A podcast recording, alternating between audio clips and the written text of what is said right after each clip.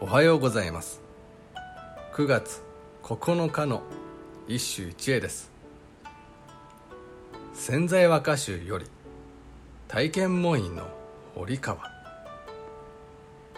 儚さを我が身の上によそうればたもとにかかる秋の憂鬱ゆ儚さを我が身の上によそうればたもとにかかる。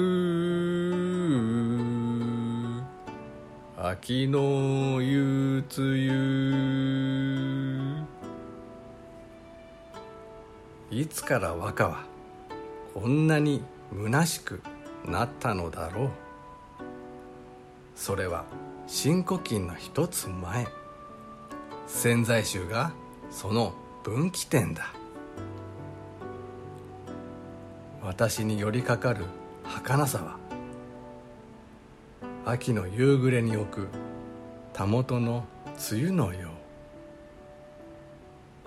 三大衆を主として梅雨は秋を秋らしく染める。風景の一つであった。しかし潜在衆の頃になると梅雨はほとんど儚さの象徴として歌われている。恋ではない。式の部であるにもかかわらずだ。潜在そして新古今の指揮下には物語性があると言われるがこれらは全て無情のカタストロフ。花も月も単純に目で興じるものではなくなっている。方言平治そして自称樹影。